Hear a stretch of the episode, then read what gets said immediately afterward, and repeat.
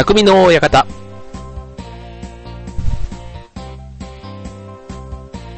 はい。というわけで、えー、今週も始まりました、匠の館パーソナリティの川崎匠です。えー、超和平洋 .com の協力で放送しております。はい。えっ、ー、と、8月の、えー、上旬から放送が始まりまして、えっ、ー、と、なんとか毎週やっております。はい。えっ、と、10月も、えー、後半に差し掛かってまいりました。もうすっかり秋めいております。はい。えっ、ー、と、今はちょうどね、あのー、夜は、オリオン座流星群ですか。ね。あれがね、ちょうどうちのマンションからね、あの、ベランダを開けると真正面が東なんですよ。なのでね、12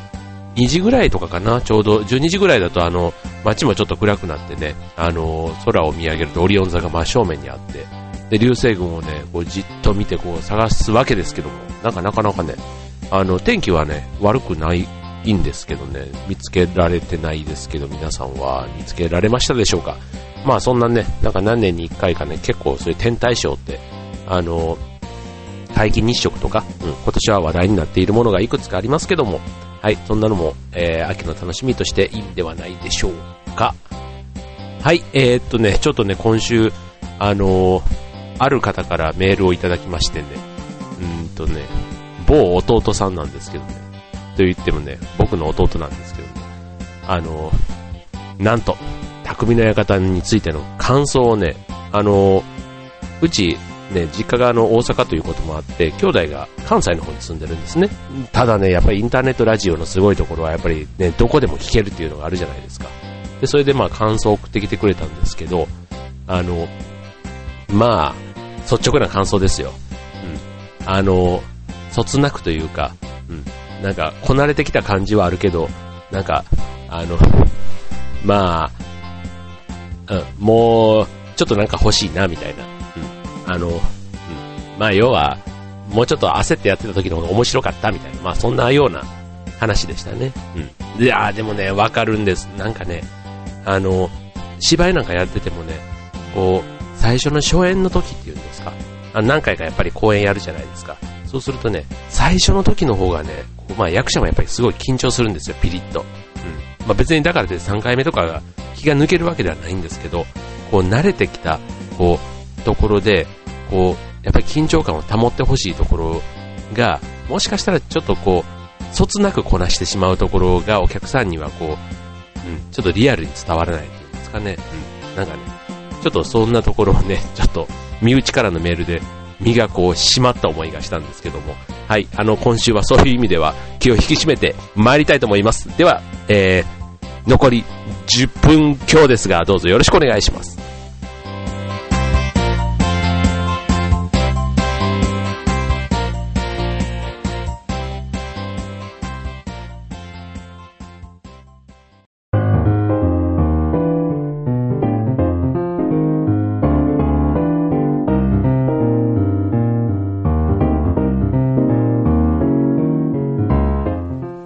はい、ということで、はい、えーと、まずね、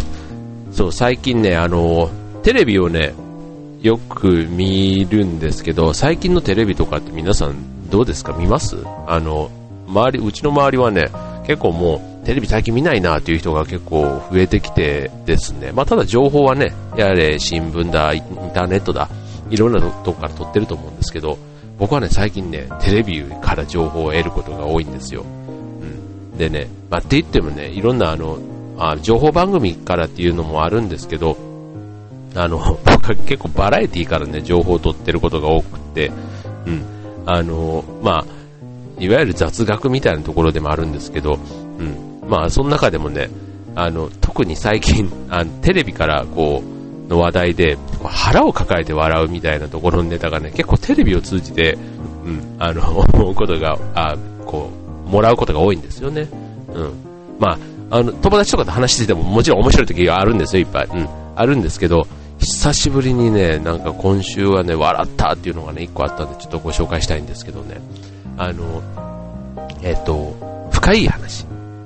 深い話。えっ、とね、これはいつやってんだ？火曜日かな？うん。火曜日からやっているあの、しんすけさんがね、うん、司会をやってるあの深い話なんですけど、うん、そこでね、あの、投稿の一つに、あの、星一徹というね、えっ、ー、と、星一徹なんてもうわかんないですよね、今時の人。あの、わかりますか？えっ、と、星ヒューマのお父さんですよ。あの、巨人の星のね、うん、巨人の星の星一徹の話なんですけど、あの、当時あの巨人の星が、えっ、と、週刊誌に、週刊の漫画雑誌にね、連載されていた時に、そのコーナーで、あの、星一徹の猛烈相談室っていうのがね、あったんですね。まあ、今でも多分ね、あの、ジャンプとかマガジンとかああいうのでも、あの、本誌の漫画以外の結構後ろの方にね、あの、いろんな、こう、読者コーナーみたいなところがあって、そう、そういうのが意外と面白かったりするんですけど、まあ、当時もあったんですね。まあ、当時って言っても巨人の星ですからね、昭和40年代後半か50年とかそれぐらいの間ですよね。で、そこでね、まあ、小学、当時のね、小学生、中学生ぐらいですかね、が、こう、相談事をね、欲しいって持ちかけるわけなんですよ。で、そのね、また答えっていうのがね、あの、うん、まあ、そこの番組でちょっと紹介してたのが、例えばあの、フォークダンスがうまく踊れません。まあ、あるじゃないですか、小学校とかね、あの、運動会の行事とかで。で、そのフォークダンスがうまく踊れないという、そういう悩み事に対して、星一徹の回答は何だったかっていうとね、なら、野球をやれ相撲をやれすごいでしょ。もうね、これちょうどね、あの、スポーツクラブでちょっと走ってる時に見てたんですけど、もうね、あの、笑いながら走もう多分あの、テレビの画面を見てる人は、あこれ見て笑ってんだって思うかもしれないんですけど、真正面からね、あの、自分の走ってる顔をもし見てる人がいたらね、っと気持ち悪いですよ。もう走りながら、すっげえ笑いながら走ってる人ってね、うん、なんかね、発想がね、あの、まあ、すごい振り切ってるんですよ。振り切ってるんですけど、やっぱインパクトというか印象に残るじゃないですか。うん。ね。それとかね、あともう一個なんか別のやつ紹介すると、例えば休日の父親がこうダラダラ過ごしているんです。これなんとかなりませんか？みたいな。あの、他の、あの、友達は、こう、父親と、こう、休日散歩会行ってるのが羨ましくて仕方がありません、みたいな。そんな話だったんですね、相談事。で、それに対してね、欲しいってやつはね、あの、違うと。うんこう土日ね、こう、だらだらしてていいんだと。うん、逆に、平日は、あの、戦場で父親は戦ってるんだから土日ぐらいはゆっくり休んでいいんだと。逆にその、土日に家族サービスができるような父親は、うん、平日頑張ってないから、うん、そん、それこそおかしいみたいな。うん、だからそんな 家族サービス、なんかしてる場合じゃないみたいな、なんかね、そういう話だったんですよ。うん、なんかね、まさに高度成長期の日本を支えてきたような父親の意見としては、ね、あの、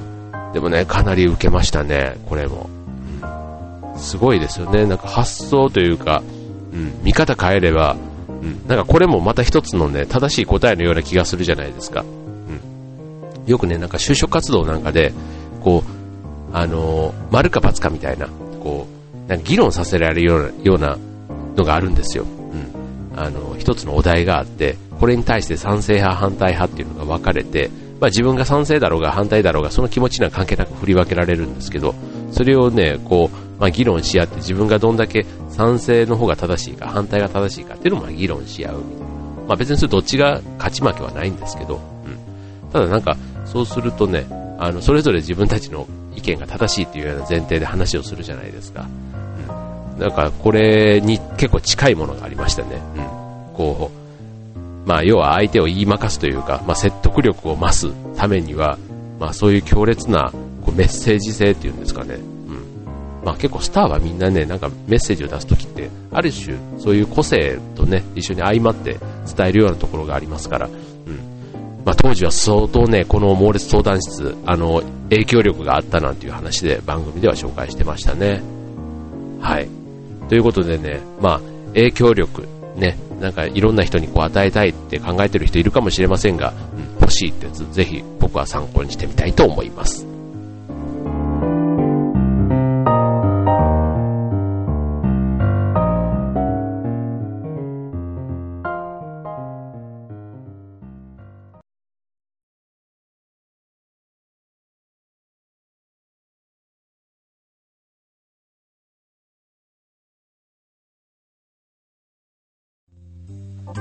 はい、えー、というわけで続きましては、えー、まあ話は全然違うんですけどね、あの、今月、うちの上の娘の誕生日でして、はい、えっ、ー、と、おかげさまで9歳に上の子はなりました。はい。えー、なりました。けども、えー、なってね、えー、そうだそうだそうだ、そうなって使おうと思ってたのがね、このね、ほら、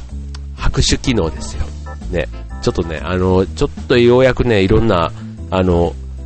ネタをね、ちょっと仕込み始めたところではあるんですけど、うん。まあちょっとこの拍手っていうのもね、ちょっとあの、今の大観衆みたいな感じだったんで、誕生日用ではないんですけどね、うん、こんなのもちょっと徐々に増やしていきたいなと思うんですけど、うん、まあ誕生日を迎えるとね、あの、それぞれね、あまさに9歳になれば9年前にあ生まれたんだなあ確かこの前日はあのねあのもうまさに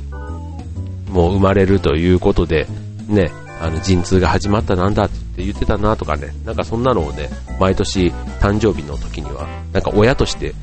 思い出すことがあるんですけど、うん、今日はねちょっと一つあの子は、えっと子は親の鏡ということでね子供が育つ魔法の言葉というね、あの、本から、ちょっとあの、いくつかね、あの言葉を紹介してみたいと思います。けなされて育つと、子供は人をけなすようになる。トゲトゲした家庭で育つと、子供は乱暴になる。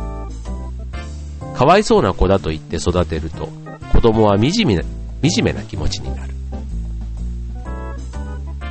励ましてあげれば、子供は自信を持つようになる。愛してあげれば子供は人を愛することを学ぶ。親が正直であれば子供は正直であることの大切さを知る。和気あいあいとした家庭で育てば子供はこの世の中はいいところだと思えるようになる。いかがでしたか？はい。まだね、これね、あの、たくさんある中からね、今ね、いくつかちょっと抜粋というか抜き出して、はい、お話ししましたけども、うん、なんかね、あの、まあ、あの、最近ね、子供がね、結構塾とかね、ほんとね、月から金までね、習い事をしてる小学生とか結構いるみたいなんですよ。まあ、うちも全くやってないわけじゃないんですけどね。うん。いくつかはやってたりするんですけど、ただそこまでね、びっしりっていうのは、まあ、それは各家庭の方針もあると思うんですけど、うちはそういう方針じゃないということで、まあ、どっちかというと結構よく遊んではりますよ。まあ、本当に、ほっといても遊んでますね。うん。なんですけど、うん、まあなんかね、こういう、あの、親が子供に何を教えてあげたらいいのかなとかね、なんかそういう時に、まあ自分で一生懸命、自分なりにも考えるわけですけども、まあ時々ね、こういう人の言葉なんかも、に耳を傾けてみると、うん、なんか、特にね、別に今のメッセージだけで具体的にこうしなさいということは全然書いてないんですけど、うん、自分はね、こういうのもたまに、うん、これちょっとあの人からいただいた、あの、本の中に書いてあったやつなんですね。なんで、うん。まあなんでこのメッセージを、があるやつを僕に見せようとしたのかっていう。まあ別にあの、お前なんとかしてよっていう、そういう意味では多分ないと思うんですけど、うん。あの、ちょっと嬉しかったですね。うん。同じような気持ちで、あ、この人もそういう気持ちの人なんだっていうのも分かったりしましたしね。はい。あの、子は親の鏡。ね。あのね、親は、親はこの鏡とはよく言うじゃないですか。ね。うん。とは言いますけど、逆にね、子供の様子を見て、あ、自分があ、間違ってなかったな、みたいなところ、9年経って改めて、うん、間違ってなかったってちょっとおこがましいですね。うん、とりあえずここまではなんとか、うん、うん。まあ元気に育ってるってことでは間違ってなかったというふうにしときましょう。はい。ということでね、子供の誕生日っていうのはね、子供にとってはすごい嬉しい日ではありますけど、実はね、親にとってもね、すごい嬉しい日なんだよ、というようなことをもう少し大きくなったら子供にも伝えてみたいなと思います。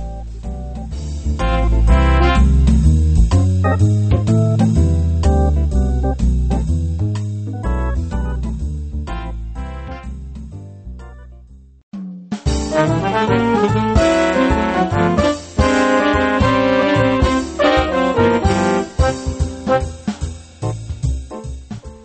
い、ということで、はい、えー、エンディングが近づいてまいりました。はい、えっ、ー、と、お天気はね、もうね、この秋、やまあ、10月ね、ちょっと頭は悪かったですけど、ここ最近ずっといいですよね。ね、うん。いいです。過ごしやすいです。はい。ぜひね、あの、景気、活性化のためにもいっぱい出歩いてお金を使いましょう。はい。えー、ということでね、あの、さっきね、ちょっと誕生日の話なんかもしましたけどね、あの、最近ね、お祝いをされるのも嬉しいけど、あ、お祝いができることとかね、なんかあと応援とかね、まあこの秋って結構あのスポーツを、ね、スポーツ観戦なんかも行く人多いと思うんですけど、ね、まあ野球はちょっとね、まあこれからね、でもあの、ね、あの、まだもう一段盛り上がる時期ではあります。ね、そういうね、応援するっていうのもね、やっぱりね、改めて楽しいなっていうか、応援することにできる人がいる幸せっていうんですか。うん。ね、この間ね、あの、行った結婚式の、あの、夫妻、カップルもね、あの、応援団、応援団旦那が応援団、奥さんはチアガールっていうね、そういうね、まさに応援系の人たちだったんですけど、うん、なんかね、応援する人の気持ち、うん、そのね、嬉しさ、ね、なんか、まあ、野球でもすごい熱狂的な阪神ファンとかね、こう、まさに応援することに、こう、楽しさ、生きがいというか、うん、感じるっていうのがね、最近ちょっとね、まあ、今になって分かったっていうのも変なんですけど、うん、なんか、祝える、応援できる、うん、いいなって。なんかしみじみ、ちょっと、秋って結構そういうのをね、なんかね、自分ね、結構、しっとり考えちゃうんですよ。うん。ね、皆さんもね、あの、自分自身にとって応援できる人とかね、お祝いできる人が改めていることがね、まず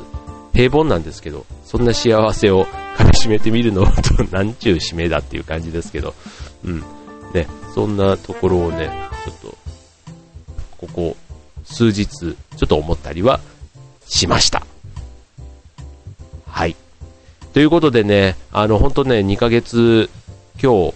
あの番組を聞いていただいている皆さん、あとはね、iTune なんかにもね、続々と登録の方をしていただいて、あの、本当ありがたい話です。どんなリスナーの方がいらっしゃるのかなっていうのはね、こっちからは全く想像がつかないんですけど、あの、本当感謝しています。はい。あの、これからね、まだどんな感じでちょっと番組自体ね、まだまだちょっとね、